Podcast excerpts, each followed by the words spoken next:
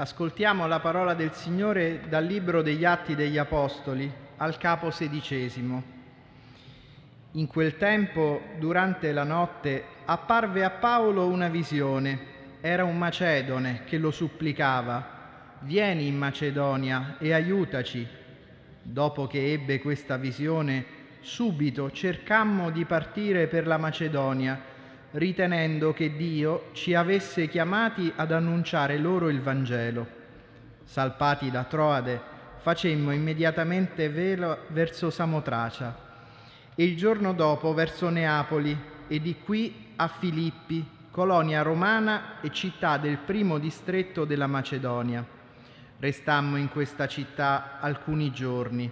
Il sabato uscimmo fuori della porta lungo il fiume, dove ritenevamo che si facesse la preghiera e dopo aver preso posto rivolgevamo la parola alle donne là riunite. Ad ascoltare c'era anche una donna di nome Lidia, commerciante di porpora della città di Tiatira, una credente in Dio, il Signore le aprì il cuore per aderire alle parole di Paolo. Dopo essere stata battezzata insieme alla sua famiglia, ci invitò dicendo, se mi avete giudicata fedele al Signore, venite e rimanete nella mia casa, e ci costrinse ad accettare. Questa è la parola del Signore.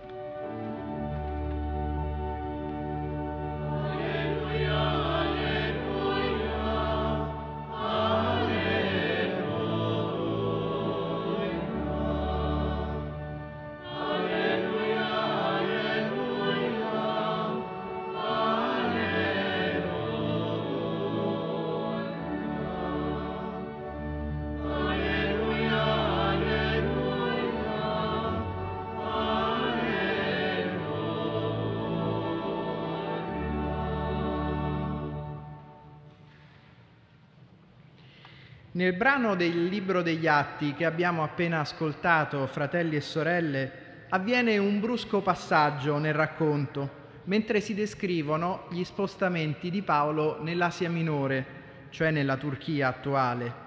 La narrazione, infatti, passa dall'avere come protagonisti Paolo e Timoteo ad un improvviso e misterioso noi. Non si tratta solo di un dettaglio secondario, che magari sfugge agli occhi inesperti o frutto di un testo poco levigato. L'Evangelista Luca, infatti, autore anche degli Atti, racconta con precisione la diffusione della parola di Dio e proprio nel suo racconto userà il noi in altri quattro punti del libro, sempre in occasione dei viaggi di Paolo verso città molto importanti come Filippi, Mileto, Gerusalemme e infine Roma, la capitale dell'impero da cui gli apostoli porteranno il seme del Vangelo in tutto il mondo.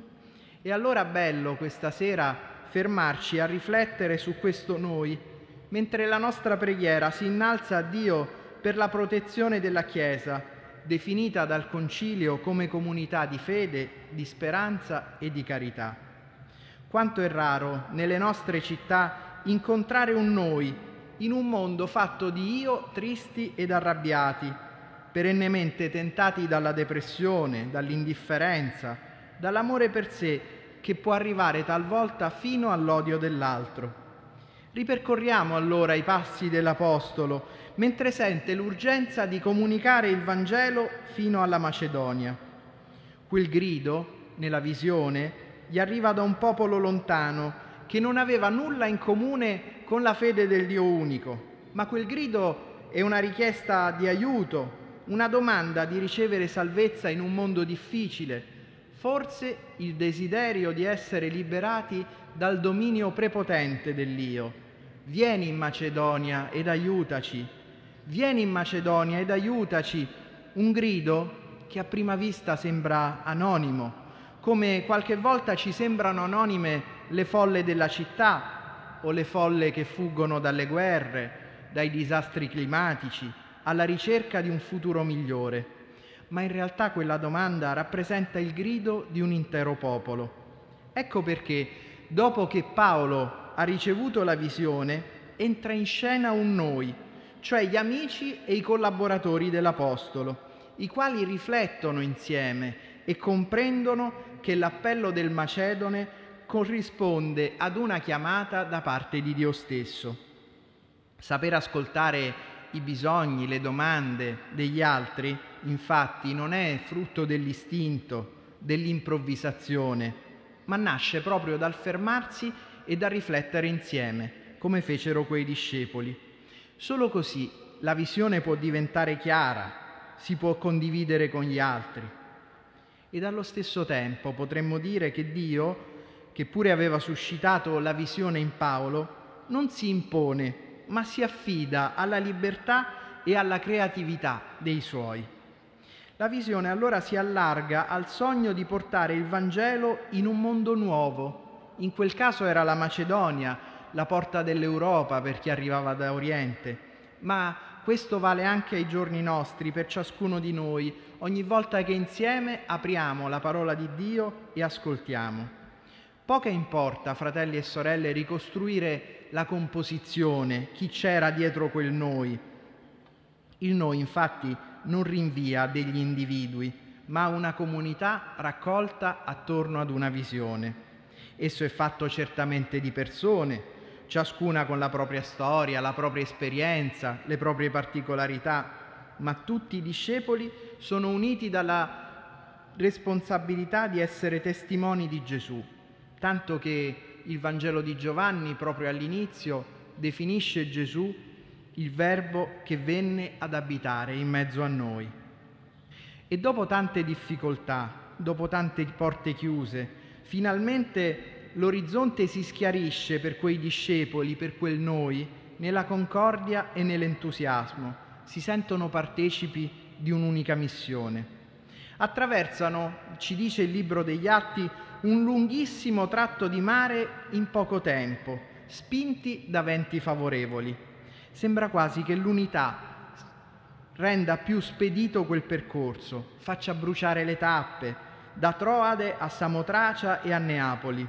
Nel viaggio i discepoli sentono l'urgenza di portare frutto, di conoscere nuove persone, desiderose di essere salvate ed abbracciate da un noi. Così essi giungono, dopo un tratto a piedi, nella città di Filippi e Luca sottolinea la fierezza di questa città nell'appartenenza all'impero romano, la definisce una colonia romana. Non è un particolare da poco perché il noi dei discepoli si dovrà confrontare con un'identità forte, incontrerà diverse difficoltà, ma anche quella città sarà teatro di sorprese dello Spirito e di segni straordinari della potenza della parola di Dio. Continua infatti l'Evangelista. Il sabato uscimmo fuori dalla porta, lungo il fiume, dove ritenevamo che si facesse la preghiera, e dopo aver preso posto rivolgevamo la parola alle donne là riunite. I discepoli, cioè, cari amici, non si accontentano di conoscere solo, di soggiornare solo nella città, nel giorno dedicato alla preghiera, si sforzano di conoscere anche altri luoghi, i luoghi di incontro, escono verso la periferia, parlano senza timidezza, con simpatia e con grande libertà, rivolgendosi ad un gruppo di donne. E tra queste emerge la figura di Lidia, persona agiata e raffinata, una commerciante di porpora, che si interessa ai loro discorsi. Lidia sottolinea l'Evangelista, era già una credente in Dio, ma ebbe bisogno anche lei di quel noi, di quel noi formato da Paolo e dai suoi amici, affinché il Signore le aprisse il cuore, che nella Bibbia è sede della decisione e della riflessione. Lidia perciò, dopo aver ascoltato Paolo e i suoi, fu subito coinvolta in quell'entusiasmo che animava i discepoli tanto da costringerli ad accettare l'invito di rimanere a casa sua. Il Vangelo, accolto da un cuore disponibile, crea subito un clima concreto di amicizia, di accoglienza, di gioia. Cambia il volto di luoghi anonimi, di città segnate dalla solitudine, dal disinteresse per l'altro, che talvolta sfocia in atti violenti. La comunità così trova una casa, un luogo dove essere presenza stabile e visibile all'interno della città. L'ospitalità di Lidia, sorelle e fratelli, ci ricorda il valore delle tante case della nostra comunità, sparse per la città e per il mondo, oasi di pace, di incontro, di bellezza, spesso in quartieri difficili o in paesi difficili, nel deserto delle nostre città.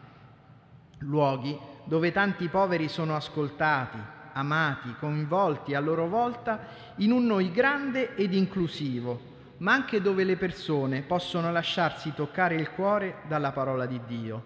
Sorelle e fratelli, allora siamo contenti di ascoltare e di rinnovare questo noi che fu formato da Paolo e dai discepoli nel tempo degli atti, ma che il Signore ci chiede di continuare a formare nella Chiesa e nella comunità. E questa sera nel noi accogliamo con gioia anche un gruppo di giovani della diocesi di Melbourne, guidati dal loro vescovo Comenzoli, di origini italiani. Li accogliamo e gli auguriamo un buon cammino verso la giornata mondiale della gioventù a Lisbona. Preghiamo il Signore perché continui a sostenere il noi della Chiesa e della comunità e perché i nostri cuori si lascino guidare dalla voce dello Spirito per ascoltare e rispondere al grido di amicizia, di pace e di unità che sale da tanti nelle nostre città e ovunque nel mondo. Amen.